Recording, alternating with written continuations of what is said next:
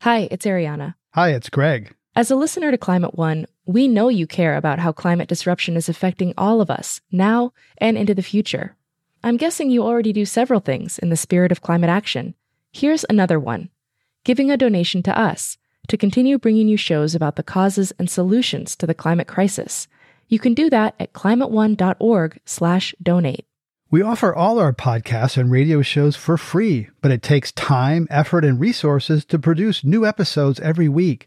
When you give, you'll help us pay for the talented staff, equipment, and materials we need to make the show. And you'll join a group of other dedicated funders and community supporters who keep Climate One on the air. If you're inspired by the guests and conversations we curate, please consider making a gift today at climateone.org/donate. Thank you for your support and thanks for listening. How quickly can the Biden administration turn around a gutted EPA, dozens of environmental law rollbacks, and a legacy of climate denial? Climate One conversations feature all aspects of the climate emergency the individual and the systemic, the exciting and the scary, people in power and people disempowered. I'm Greg Dalton. One week after his inauguration, President Joe Biden signed a series of executive orders taking on climate change. In my view, we've already waited too long to deal with this climate crisis. And we can't wait any longer. We're so close to really finally turning the corner on climate, but the forces of inaction, and I call them the inactivists, um, haven't given up.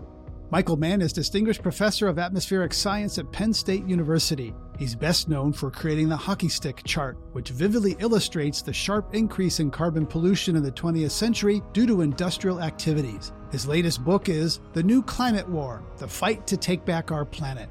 We have got to keep our eye on the prize here, and that is federal action in the United States, ideally this year in 2021. Leah Stokes is Assistant Professor of Political Science at the University of California, Santa Barbara. She's co host of the podcast A Matter of Degrees and author of the book Short Circuiting Policy Interest Groups in the Battle Over Clean Energy and Climate Policy in the American States. Like Michael Mann, she insisted immediate federal action on climate is necessary and possible with the elections in Georgia in early January changing Senate control to the Democrats, we have the best opportunity in more than a decade now to see federal climate action through legislation. Of course, we also have Joe Biden and Kamala Harris in the White House, and they have made really bold pledges. Uh, they've committed to, as you mentioned, $2 trillion spending over four years, a 100% clean energy target by 2035, and 40% of investments to go to disadvantaged and frontline communities. These are the boldest climate pledges we have ever seen for any presidential candidate, and now soon hope to be president in American history. So I am very enthusiastic that we have a really good shot to start to do federal climate action this year. President Biden has a $1.9 trillion uh, relief package, largely for COVID, for aid to state and local governments. Uh, the details are are not out yet, but that doesn't really include a lot of climate. So, two trillion, another two trillion. That's a lot of trillions, Leah Stokes. Well, I think we need to remember, and this is actually something we did an entire episode on in our podcast, A Matter of Degrees, how much money the Republicans spent during the pandemic. A lot of it actually went to fossil fuel companies through the CARES Act, which was a large bailout to big fossil fuel companies. And so we always seem to have money, $20 billion a year, for example, in direct fossil fuel subsidies by our federal government every single year. Uh, there's always money for the fossil fuel economy. And so what we really need to be doing is starting to spend money on rebuilding our economy for the clean energy future. And that really is the cornerstone of Biden's plan, the Build Back Better agenda. And, you know, on the one hand, you might say, wow, this is a lot of spending, but these are actually investments. They pay themselves back right? If we clean up our air, it means that we have less asthma for young Black children, for example. It means that we have less early mortality for people. And that actually has benefits for our economy. If we start investing in new jobs in the clean energy economy, those jobs will create multipliers and they will pay us back. So this isn't just money like a fossil fuel bailout that gets sort of blown up in smoke after we spend it. It's money that multiplies over time. It really is like an investment. Michael Mann, do you think the Green New Deal should be the North Star of U.S. efforts to confront climate disruption? Well, I, I, think the, the goals of the Green New Deal, uh, as described by uh, AOC Ed Markey, are laudable. And ultimately, I think we need uh, an expansive approach to climate action that does deal with all of the intersectional issues that come with climate change. Uh, the pragmatist in me, um, like uh, Leah, I, I want to see action immediately. We don't have any time to waste. We've got 10 years basically to bring global carbon emissions down by a factor of two. You know, I wish we had had a uh, blue wave, a congressional blue wave that swept in large majorities, uh, uh, large Democratic majorities in both houses of Congress, and had the votes to pass expansive uh, Green New Deal type legislation. Uh, but that's not what materialized. We have a closely divided Senate. Uh, we also have a president, as Leah has mentioned, who is very committed to climate action, who is using basically every tool at his disposal, incorporating climate action into every agency, into every appointment. And so we can make a lot of progress on the executive side, uh, repairing our relationships with other countries, um, once again, reasserting ourselves on the international stage as a leader in climate action. But it would be great if we could also at least get some climate legislation in the meantime. And, you know, I, I agree with Leah. I think there's a real opportunity, the best opportunity we've had in some time. We can get a climate bill or set of bills onto the Senate floor, something we couldn't have done with Mitch McConnell. And there probably are. In fact, just before this segment, I was listening to MSNBC um, and my friend uh, Sheldon Whitehouse, who's one of the leaders um, among the Senate Democrats when it comes to climate action, uh, does seem fairly optimistic that, look, there's a handful of Republicans um, who are willing to join with Democrats on some common sense, basic compromise climate legislation. Uh, we got $35 billion of green stimulus in that stimulus bill. And so that shows that you can get Republicans and Democrats both on board with legislation if there are incentives for both to act in good faith. And that's going to be the challenge to find those Republicans who will work with Democrats in good faith. Some of them won't. There's that residual sort of poisonous uh, Trumpist segment of the uh, Republican Party that probably won't engage meaningfully on issues like climate change as long as they're captured by the fossil fuel industry. But I think there are some who will join with Democrats. I think we're going to get meaningful climate legislation within the next two years. And who knows, two years from now, we might have those larger majorities where we can do something even bolder. Right, and uh, Lisa Murkowski being one of those Republicans who's shown that she's willing to to do deals and and comes from an energy exporting state. Uh, Leah Stokes, yeah. Uh, some Democrats are embracing the term socialist, Bernie Sanders, of course, and others. And the Green New Deal has been branded as socialist because it mentions the guarantee of a job with a family sustaining wage. Moderate Democrats say that word is toxic and will cause them to lose their seats. Tough midterms ahead in 2022. Where are you on using that term socialism? Do you embrace it? Do you run from it? I don't focus too much on that particular term in my own work. It's not a term I use to describe myself, but it's also not a term that I think that other people shouldn't be using. I think people are more than welcome to use that term if they want to. But to me, the issue is not really about left or right ideology. It's actually about creating a livable future for current generations. And that is not an ideological issue. If you look at polling from Pew or the Yale program on climate change communication, young Republicans are very worried about climate change. People, you know, more around my age in their 20s or their 30s. And that's because they realize that when we talk about 2050, you know, that's not sometime way in the future. That's within our lifespans, that's within our adulthood. And we have to have a livable planet. So I think that a lot of these um, fights over ideology and labels are missing the point, which is that the economy, our society, our democracy is built on a bedrock of a stable climate. This is the only stable climate we have, and it is the only climate we have ever lived in as humans. And if we disrupt that, that has nothing to do with being left or right. It just has to do with, you know, whether or not we have a stable economy, a stable society, a stable way for people to plan in the future. And that isn't about being left or right wing. It's really about, as Michael was saying, common sense solutions that we have to to have a livable planet for our economy, let alone our society to thrive. We'll get into some of those divisions a little bit later. Um, Michael Mann, what is an inactivist and how do people on the left bring them gifts every day? Yeah, well, you know, this conversation we're having right now leads naturally into this discussion in, in the new climate war. I, I, talk about sort of the challenges that we face now. We're so close. Um, you know, Leah and, and I and so many others have been working so hard, and we're so close to really finally turning the corner on climate. But the forces of inaction, uh, fossil fuel interests and those doing their bidding, uh, their forces of inaction, and I call them the inactivists, um, haven't given up. Look, they can't deny that climate change is happening anymore. So they've shifted to a whole new array of tactics in their efforts to prevent us from making that transition from renewable uh, to, to renewable energy, from fossil fuel energy. And one of the things that they've tried to do is to divide us. And using labels um, is a great way to try to do that, right? To, to instill tribalism. And they've really worked hard to divide the climate advocacy community um, so that we don't speak with one unified voice demanding action. And so that's one of the things that we have to look out for how language is being used online and elsewhere in an effort to divide us, how individual um, lifestyle choices and things of this sort are being used once again to divide us. Uh, dividing is one of the critical tools that the inactivists are using to prevent us from acting.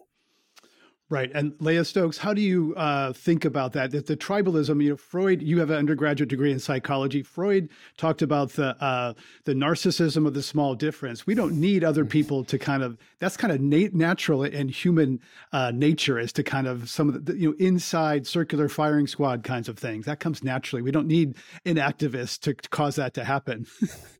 especially yeah. within the Democratic uh, community.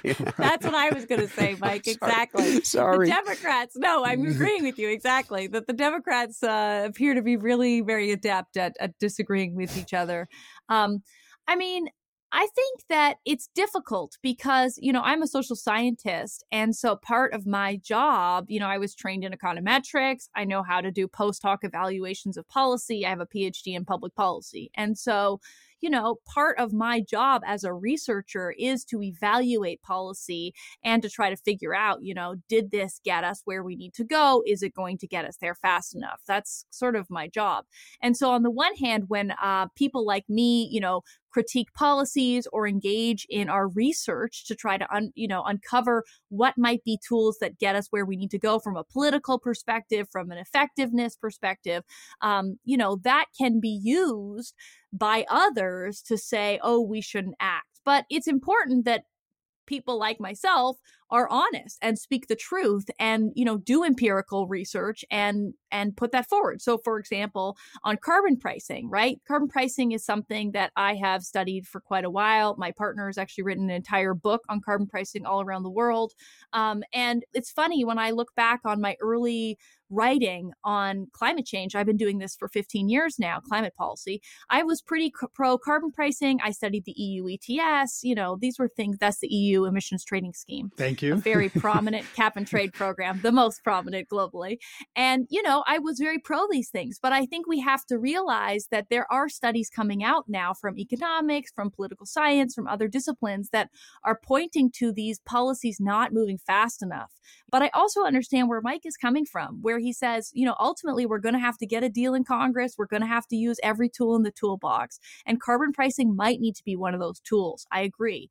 I just think that we have to be clear eyed about how effective that tool might be and, you know, have a dialogue within our scientific community around that. But Mike is right. That can really be used to divide the community and can potentially lead to inaction. So I, I take his critique seriously and think about that in my own work. You're listening to a Climate One conversation about the prospects for immediate action on climate. Coming up, how climate intersects with other social movements. I think we're going through the next tipping point moment on issues of racial justice. And that bodes well for that next tipping point that we need to see the tipping point on climate action. That's up next when Climate One continues.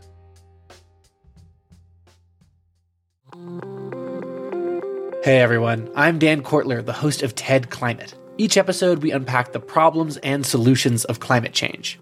This season of the show, we're getting into some big ideas that make us optimistic about the future, like meat grown from cells and leather made from mushrooms. And the best part, we look at how building a greener future can be an upgrade instead of a sacrifice. Find and follow TED Climate wherever you're listening to this.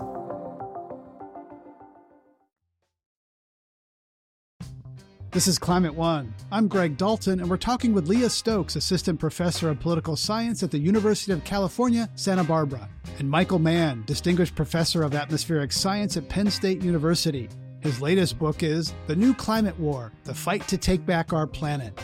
Michael writes about corporate America's divide and conquer strategy that deflects attention from the systemic roots of the climate emergency onto individual decisions. What better way could there possibly be to divide us than to get us arguing about our lifestyles? There's nothing more personal than that. There's nothing that we are uh, more invested in than our lifestyle choices. The the reality is that we should do all those things that we can do in our everyday lives to decrease our environmental footprint, our, our carbon footprint um, as well.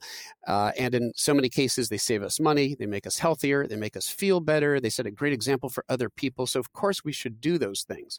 The problem is when that's used as an argument against uh, taking the systemic actions that we need to, uh, policy change. And what makes this a fraught conversation is that there are some malevolent, malevolent actors who are actually using this as a way to divide us. Online, in particular, bot armies, trolls, um, looking to get uh, you know environmental progressives arguing with each other about their lifestyle choices. Um, it's deflection. It deflects attention away from the needed systemic changes and policy solutions to individual behavior. And in the book, I use the example this ad that we grew up with, the, the crying Indian ad, a Native American. It's called a crying Indian advertisement. Um, it was a public service announcement in the early 1970s, and it ends with this uh, Native American with a tear running down his face, and the uh, tagline is People start pollution, people can stop it. What it was trying to do was to convince us that all that bottle and can waste that was piling up, it was because of you and me. We needed to do a better job picking up our litter. What they didn't want happening was the passage of bottle bills um, in the individual states and ultimately at the national level, because that would require the beverage industry to process their own bottle and can waste. It would uh, cost them money, it would decrease their profits. And so they engaged instead in this massive uh, public relations campaign that was hatched on Madison Avenue to try to thwart efforts to solve this problem systemically and instead make it about you and me. And as a result, we have one of the other great global environmental problems today global plastic solution, thanks to a successful deflection campaign by the beverage industry. Well, the fossil fuel industry is doing the same thing today. That's a great playbook, and they're taking it and they're running with it. And it isn't a coincidence that the idea of a personal carbon footprint calculator in the early 2000s came from British Petroleum. That's where it started out. So let's be beware of the fact that some are trying to convince us that individual action is the entire game. Um, that's the whole solution as a way of diminishing our support for, for systemic changes, for policies. Leah Stokes, is a person who thinks about systems, I'm interested in how you see white supremacy and fossil fuels. People acknowledge the existence of climate change and get more concerned when they realize it will affect them. Now, white people are starting to realize that white supremacy is a threat to them too. How do you see any parallels between those systemic threats? Well, there have been academics uh, and also journalists writing about the links between white supremacy and the fossil fuel industry. I won't get into that because it's not my area of expertise, but I would just point out I think Emily Atkin, who runs a newsletter called Heated, recently wrote about that if people are interested. But I think more broadly, you know, when we look at all this amazing peer reviewed research, which shows that the benefits of the fossil fuel based system go to overwhelmingly white Americans, and the costs in terms of, let's say, asthma, pollution in backyards, those go towards Black and Latinx communities. And so I think we have to recognize that you know the the fossil fuel based system is built on white supremacy in many ways that it is only doable to create really giant oil refineries and polluting industries if you can stick them in somebody else's backyards. And that is overwhelmingly Black, Latinx, and Indigenous backyards. And so I think that that understanding has brought a whole new layer really to how we think about climate action. And I think it is something that um, will fuel the movement going forward. And we've seen how successful the movement for Black Lives has been at mobilizing the biggest um, mass movement during a pandemic, by the way, when people like, you know, are social distancing and mostly staying in their homes. They got people to come into the streets like day after day after day, all summer long. And I think that the climate movement could learn a lot from the movement for Black Lives. And so I think that there's hopefully going to be a coalition for- forming between these communities over time to build a very big mass movement, um, which doesn't just, you know, think about protecting uh, you know, species, which are very worthy of protection, or white people, which also are worthy of protection, but also people of color in the United States and globally who are overwhelmingly on the front lines of the fossil fuel based energy system and on the climate crisis. So I think that this is really an emerging area that all of us have to think more about. Michael Mann, I've learned a lot, reflected on my own white privilege over the past year, and learned by interviewing and, and speaking with indigenous leaders about how systemic pervasive systemic racism is in this country and how it connects with climate. What have you learned about your own white privilege during this racial reckoning in America? Yeah, well, I mean, I've been horrified. I think so many of us have between, you know, with what we've seen play out. Um, there's an element um, in, in, society that was sort of latent. It was there, but we didn't really see it bubble to the surface. And let's face it, um, those uh, vices are preyed upon by, you know, the inactivists that I'm talking about. Look, in order to implement their fossil fuel agenda, um, the, the fossil fuel industry um, needs to win elections. They need politicians who are on their side. They need presidents who are on their side. And they long ago recognized that in order to get the sorts of numbers that they need to win elections, they needed to weaponize this sort of disaffected base that we now think of as the, the Trump base, the MAGA crowd, um, who are sort of lured by red meat issues um, tinged with racism and nativism and, and white supremacy and misogyny. It's um, we saw that all come to a boil, and the reason that that movement wasn't suppressed was that the fossil fuel industry and the special interests that they are part of need need that base in order to win elections. And so they're unwilling, at least thus far, have been unwilling to distance themselves from it because it's a wink, wink, nod, nod. They'll say things that sort of sound like there's an acknowledgement um, of the impropriety of, of, of, the things that they're doing, but ultimately they condone it, they support it. And we saw that all come to a boil. And maybe, to extend the analogy, um, we're finally in a position to lance that boil, um, which is to say that maybe maybe we're finally past that hurdle. Maybe that is the tipping point that we've just gone through. As Leah said, we've gone through these amazing tipping points, good tipping points, not the bad tipping points on climate that we fear, but societal tipping points in the public consciousness.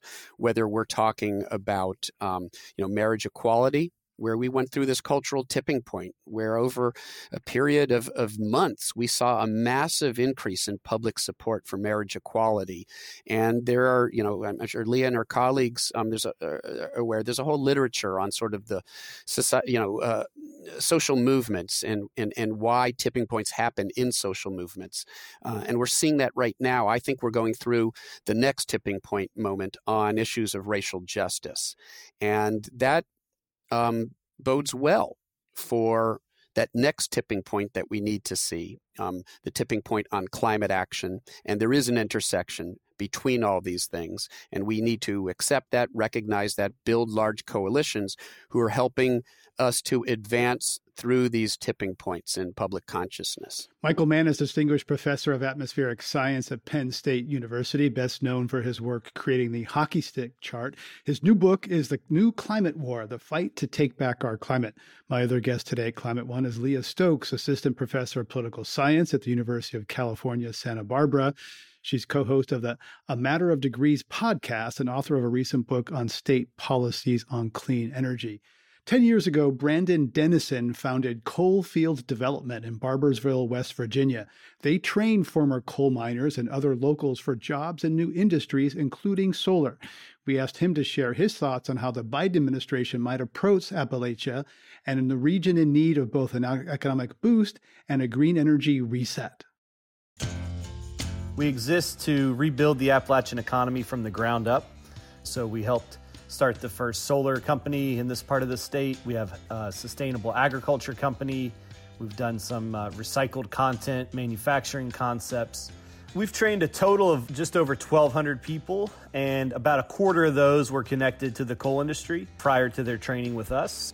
We have seen coal miners become renewable energy workers, and sometimes the skills are quite transferable. The first ever crew chief of our solar enterprise was an underground miner who was already a licensed electrician because of the nature of the equipment that he worked on underground. So it is possible, but it's way harder than most folks realize. And there's a lot of frustration in coal country. You know, a lot of times the national discussion sort of flippantly says, well, we can just retrain those people. Part of the problem is that the new jobs don't pay as well as the coal jobs did. You could have only a high school education and earn seventy or eighty thousand dollars a year in the coal industry. And that's just not the case right now in some of the other renewable energy industries. Now, the Biden administration, there is a lot of talk and even written proposals in their transition plans to support coal communities. And I think there's going to be dollars attached to that, and that's good. I would caution that folks here in Appalachia are really skeptical of new government programs. So, we need government investment, but we want to contribute and be part of businesses and start our own businesses, and we don't want to have to depend on the government to put food on the table. So I would encourage maybe a more liberal administration that yes, we need those federal investments, but do it in a way that honors the dignity and the agency of the people and the communities here on the ground. People need individual financial assistance. I don't want to dismiss that. But long term, we need to support our local entrepreneurs and our local small businesses that are trying to do things the right way and that are trying to be environmentally sustainable. Involving local leaders and involving the private sector is going to be really important to figuring this transition out. Leah Stokes, as someone who's written about clean energy jobs around the country, I'd like to hear re- your reaction to Brandon Dennison's pointing out he's CEO of the Coalfield Development in Barboursville, West Virginia. I'd like to hear your response to him saying that retraining is possible. It's way harder than most people realize, and clean energy jobs often pay less. Yeah, well, those facts are fairly well known, unfortunately, uh, to be true. And I think we have to reckon with them when we think about the transition right now, unionization rates in the clean energy economy are much lower than within the fossil fuel industry. And that's a problem because it means that the pay is not as good, that the representation is not as good, benefits aren't as good.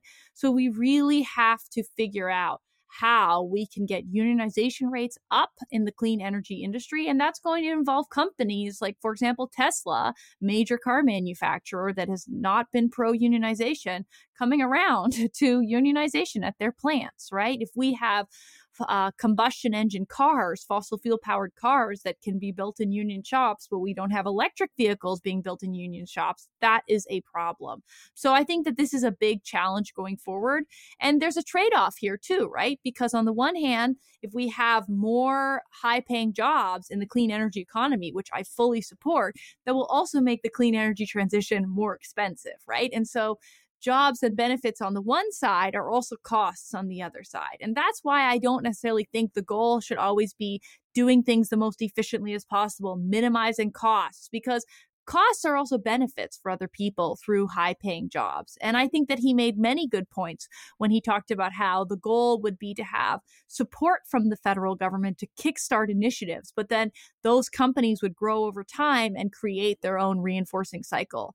What's been so unfortunate through, for example, the CARES Act, which was the coronavirus stimulus bill passed last year through the Republican controlled Senate um, is that that money did not go to small businesses. It did not go to people who were going to try and employ people and create opportunity and start to build the new future. Like I mentioned earlier, a lot of it went to very large fossil fuel companies who I will mention were laying off massive amounts of workers during the pandemic. There were fossil fuel companies, I believe Exxon is the one, that were more willing to fire people during a global pandemic and economic crisis than cut dividends for their shareholders. So the fossil fuel uh, industry is increasingly becoming a pretty bad employer, not just from a sort of health and safety perspective, but also just from in terms of protecting its workers during a really critical time. And so I think we need to realize that this transition is happening now, that there are already being people being laid off by the irresponsible fossil fuel industry, that the fossil fuel industry is getting a lot of government handouts and is not using them to employ people. And so we need to be putting federal dollars, investing them into the clean economy so that there can be small businesses in places like West Virginia and so that we can start this transition and pay people really a livable and a good paying job. I'll just mention though, Leah Stokes, that those dividends, uh, you know, dividends are very important for energy uh, shareholders, people who own stock in energy companies, and the companies are loath to cut those dividends. But those dividends are also income for pensioners and people, teachers, and others. You know, so those dividends do go to some people um, who who rely on them in, in some cases for for their income. Uh, Michael Mann, Brandon Dennison also mentioned honoring the dignity and agency of fossil fuel workers. I rarely hear that in climate conversations, which often vilify the fossil fuel industry as though it's a monolith. Um, you know, I want to hear your thoughts on that. Just that talking about because the concern is that you know coastal elites talk down to fossil fuel workers, and the retraining is oversold. Green jobs are oversold. I'd like to hear your point on that empathy and dignity he talked about. Yeah, it's important. And I'll tell you, uh, the fossil fuel industry has done a wonderful job with their propaganda campaign that they have implemented to convince us that the corporate profits that go to the fossil fuel interests somehow represent the good of the people who work for those interests. Um, there's a big difference between a coal worker who uh, statistically speaking, will ultimately suffer uh, health consequences for the, the dangerous nature of that job. Um, there's a huge difference between uh, them and the management and the owners um, who make record profits off of the backs of, of these workers who make a decent wage, but they pay for it ultimately um, in, in health and in other ways. And so, what we have to recognize is that, look, those people, in a sense, are heroes, right? Here, I live in a state, Pennsylvania, that is a true fossil fuel state. It's where we discovered oil in this country. Um, you know, it was built on coal substantially, and now natural gas is a, an emerging uh, an important emerging part of the economy here. So I have an appreciation for the role that the fossil fuel industry has played in providing uh, for you know uh, jobs and um, the livelihoods. But there's a saying the uh, Stone Age didn't end for want of stones, and the fossil fuel age won't end for want of fossil fuels. Uh, it'll end because something better has come along, and that's renewable energy. And so we have to thank those people for helping, having grown uh, the economy that we all benefit from today, while jointly recognizing that it is time to move on. And, you know, I speak in uh, parts of the state um, that uh, are coal country and where the kids, the college kids that I'm speaking to, come from coal families. And the, the reason they were able to go to college in part was uh, because of the, the career of their parents in that industry. Um, we need to make sure that they have other opportunities and opportunities to get a living wage and also um, to not have to make the health sacrifices that fossil fuel workers have had to make in the past. And if you were to account for, for the health damages of fossil fuel extraction on the people who, who do it and the people in those communities, um, if you were to actually incorporate that into the price tag, uh, fossil fuel energy uh, would be remarkably outcompeted by renewable energy. And the problem is that that isn't in the price tag right now. Fossil fuel industry is getting a free ride. The damage they're doing to the planet and the damage that they're doing to their workers, to the health of their workers and people in the communities is not part of the price tag. That's why I do think that carbon pricing is one of the tools that we need in the toolbox to help level that playing field so that renewable energy can compete fairly in the marketplace. You're listening to a conversation about transforming our energy economy. This is Climate One. Coming up, turning obstruction into cooperation. The big dream that I have is that electric utilities will wake up and they will realize that they don't have to be fossil fuel companies, that they can create clean electricity and that they can be huge allies and make a lot of money in the clean energy transition. That's up next when Climate One continues. Hey, Climate One fans, we have some exciting news. We are now on Patreon. That means that you, as a subscriber, can get access to Climate One episodes free of ads interrupting your listening experience. For just $5 a month, your Patreon membership also gets you access to our Climate One Discord channel, where you can discuss the episode with other Climate One fans and begin to build your own climate community. Best of all, your support makes future Climate One episodes possible. Join us today at patreon.com slash climate one. This is Climate One. I'm Greg Dalton. We're talking with Michael Mann, Distinguished Professor of Atmospheric Science at Penn State University and author of The New Climate War The Fight to Take Back Our Planet, and Leah Stokes, Assistant Professor of Political Science at the University of California, Santa Barbara, and co host of the podcast A Matter of Degrees. This program was recorded via live stream with questions submitted from audience members. Given the current focus on Washington, listener Rolf wanted to know what environmentalists are doing to get climate friendly policies enacted at local levels. Right now, actually, one in three Americans, more than one in three Americans, live in a place that has a target of 100% clean electricity in the coming years. And the most recent one on that list is Arizona, you know, not exactly a blue state.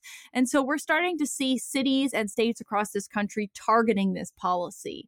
And, uh, you know, the, the federal opportunity is an opportunity to use all that knowledge and momentum and take it up a notch, you know, put it to the federal level so that it applies to all the states in this country. Because we have places like Florida where local activists have been working for like more than a decade to try to get clean energy laws passed, and they have been opposed by electric utilities, and they don't have any target. And do you know how clean the electricity system in Florida is? It's about 15% clean. That's it. The Sunshine the State. Average. Yeah, the Sunshine yes. State is not very not very clean. And the national average, by the way, is about 40% now.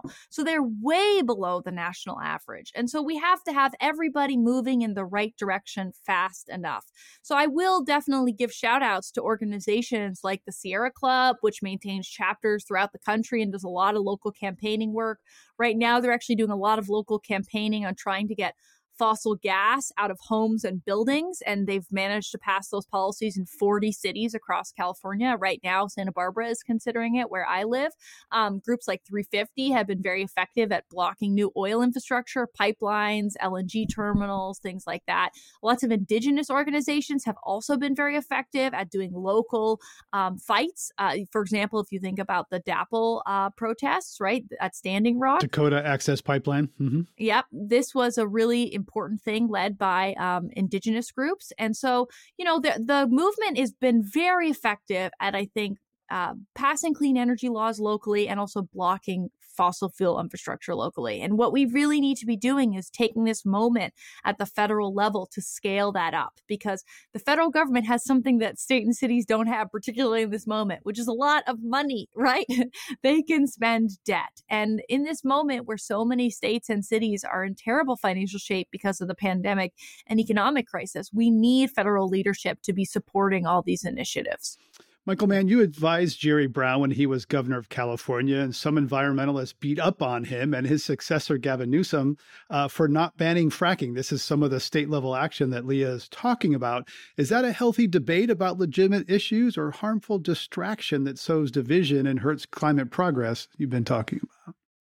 Well, I think we have to have a more nuanced uh, discussion of that. Um, you know, Jerry Brown and uh, Joe Biden, neither of them uh, have as a goal the you know our continued reliance on fossil fuels, in, including natural gas, coal, uh, and oil. Um, but banning, you know, outright bans aren't always the most sensible way to do things. Look at uh, the death spiral that coal has undergone over the past four years under Trump's watch.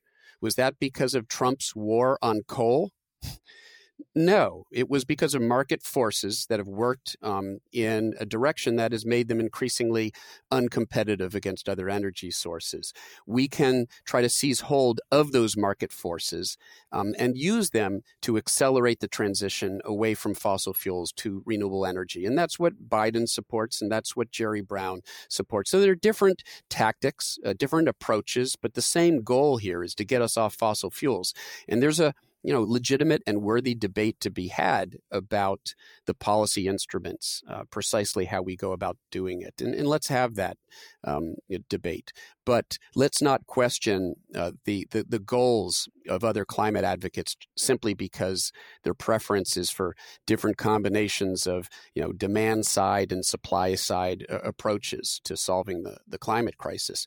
I did want to comment on, on one other thing, which um, this previous conversation, um, where we do see action uh, at the local level and the state level in, in blue areas. But of course, the red states and, and Florida, unfortunately, is now in that category. We haven't seen the sort of progress that we ought to be seeing there. And it's a reminder that elections do have consequences, that one of the most important things we can do, and that's true in presidential elections, but it's going to be true in the off term and midterm elections as well, is to come out and vote and vote at the national level all the way down. I like to say from president all the way down to dog catcher to make sure that we have people who support these actions at every level of our government. Otherwise, we get the, the sorts of backward policies that we see in places like Florida, where it's just ridiculous. The Sunshine State, not even coming close to uh, to to to getting what it could out of so, uh, solar energy, or North Carolina, a state that when it had a Republican supermajority, actually banned the sale of Teslas. Is that free market economics? Is that is that consistent with conservative ideology? No it isn't and, and it's hypocritical but the ultimate goal there was to keep renewable energy out and for them to help out their fossil fuel friends in the automobile industry.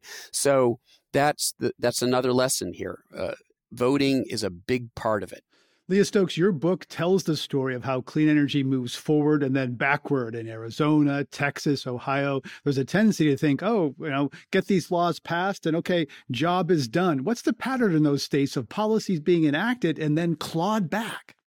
Yeah, I really looked at how we can take one step forward and many steps back. And the book looks actually perhaps building on Mike's work about the hockey stick graph. I came up with this narwhal curve, so to speak, um, which looks at where we are today and where we need to go from a clean energy perspective. And it is a dramatic line upwards because we are not moving fast enough. And although we have made some progress at the state level, like I mentioned, one in three Americans live in places targeting 100% clean electricity, uh, there have been concerted attacks from the fossil fuel industry and electric utilities on progress. And in some states, like in Ohio, for example, uh, electric utilities, uh, First Energy, also now called Energy Harbor, as well as AEP, have spent $60 million trying to buy off specific Republican politicians in order to get a massive coal bailout.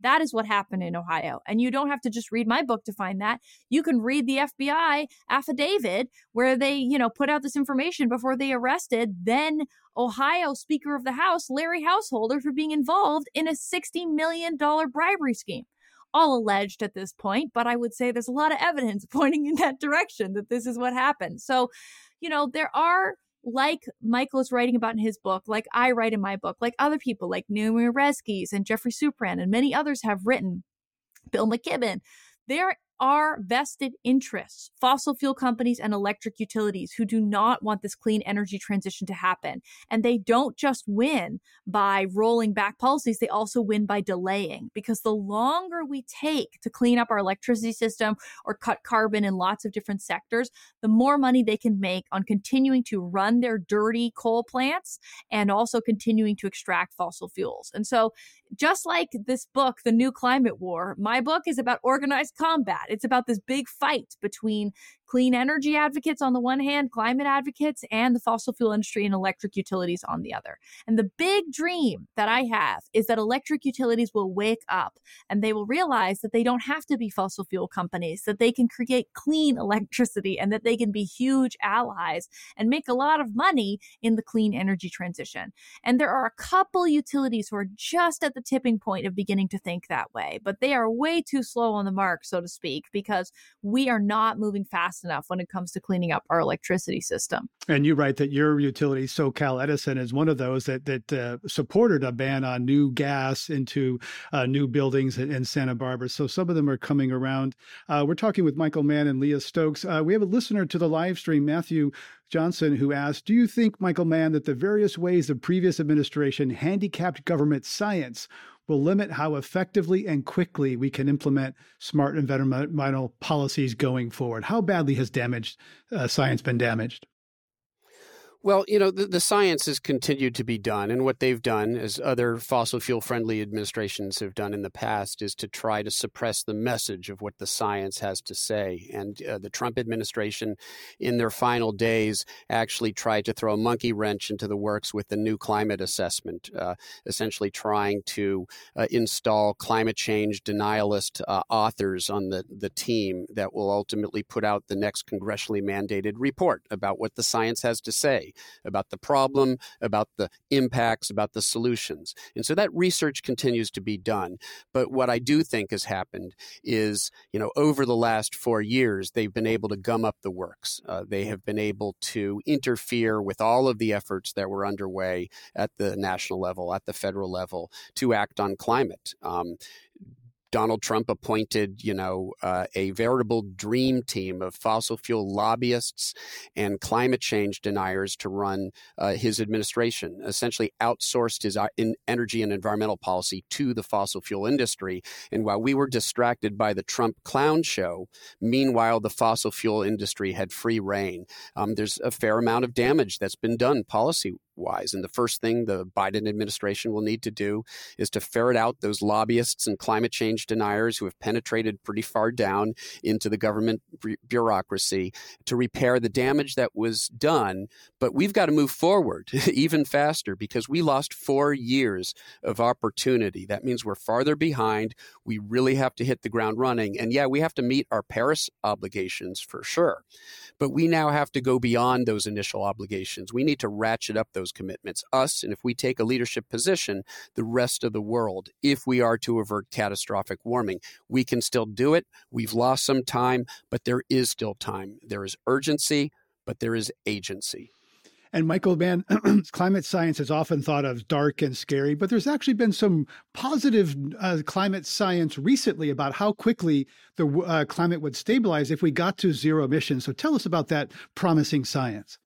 Yeah, and it's sort of funny, and, and Leah, I'm sure, appreciates this as well. In the scientific community, we've known for about uh, a decade now the concept of a carbon budget is based on the emergent science that shows that the amount of warming that you get at the surface, anyways, is pretty much a consequence of the cumulative emissions up to that point in time. That's why we can define a carbon budget for avoiding certain warming targets. And that's, of course, conflicts with the prevalent view that um, is still out there, and so many people still think it's the the current scientific consensus that if we stop you know, burning fossil fuels, if we stop emitting carbon, that the planet will continue to warm up for decades. A lot of people still think that. That was our messaging for a number of years, and it was based on outdated climate model experiments that were very simplistic.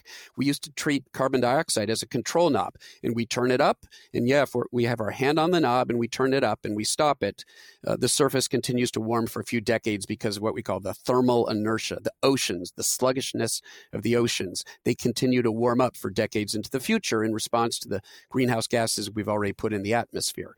But what we weren't doing in those experiments is incorporating the fact that the oceans and the terrestrial biosphere are dynamic components of the system. And so when you put carbon into the atmosphere, they take some of that carbon out. And if we stop burning carbon, the oceans in particular are continuing to draw down carbon.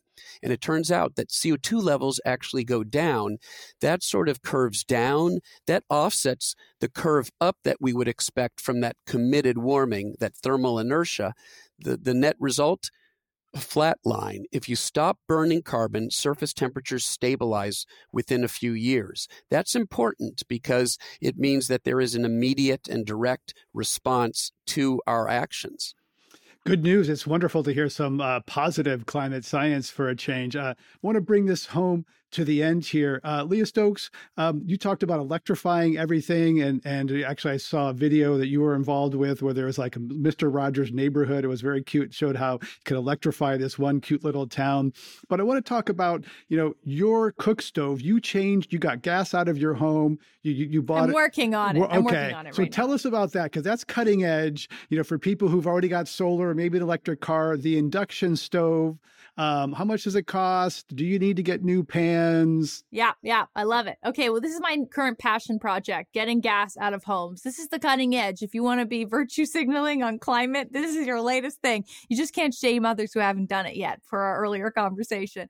So, one thing you can do if you want to you know move away from fossil fuels is electrify your home and there it's not that hard to do and what the research shows is that it saves you money like from the start. And when it comes to the switch itself of course there's a sort of upfront cost that you have to pay. I just bought an induction stove. I paid $1300 if you google it you can easily see that lots of new gas stoves are about $1300 and in terms of how the technology works it is much better for cooking people don't know that but like chefs will tell you you get much more precise temperature. It's considered sort of the gold standard of cooking. So this is not a sacrifice in terms of your cooking. And in terms of your pans the vast majority of pans will work. If you want to test it you just take a magnet and you put it against your pan. But like if you use cast iron you use uh, those dutch ovens you use all clad if you really care about your cooking pans, they're probably high quality enough that they're going to work. And if you don't, you can get a couple pans. It doesn't cost a lot because there's lots of climate research which says that if we want to limit warming to 1.5 degrees Celsius, we actually cannot build any new fossil fuel infrastructure. So we should not be putting in buildings with new gas. And if you do it from the start, there's no need to retrofit, right? The building is cheaper from the get go. So I'm really passionate about this. I think it's the new thing. If you already have solar, you already have EVs, you're a vegan, you're composting, you don't fly, you bike, you walk, I don't know, all the magical things you do. This is the next one. You can electrify your home. And I hope that people get excited about this because if some of us who can act earlier start to act and change the culture around it and make it cheaper for other people to do it, before you know it, we're going to hit that social tipping point and more and more people are going to be electrifying their homes.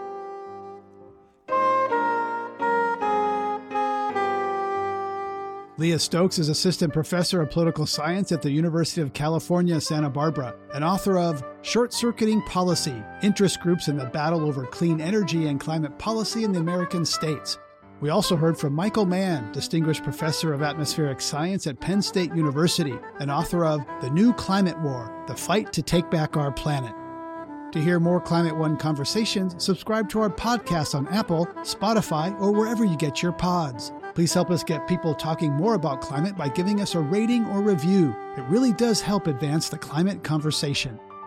Kelly Pennington directs our audience engagement. Tyler Reed is our producer. Sarah Catherine Coxon is the strategy and content manager. Steve Fox is director of advancement. Devon Strolovitch edited the program.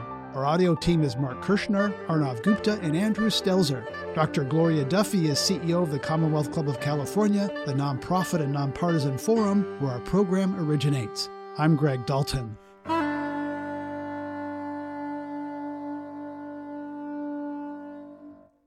Hey, Climate One fans. We've all gotten used to a subscription model for paying for the things we really value. Here at Climate One, it's no different. We produce this show every week for free, and now we're offering you an opportunity to get our show free of ads. For just $5 per month, you can join us on Patreon and get access to our episodes free of ads and get access to our exclusive Climate One Discord channel. That allows you to discuss the episode with other Climate One fans and begin to build your own climate community. Best of all, your support makes future Climate One episodes possible. Join us today at patreon.com slash climate one.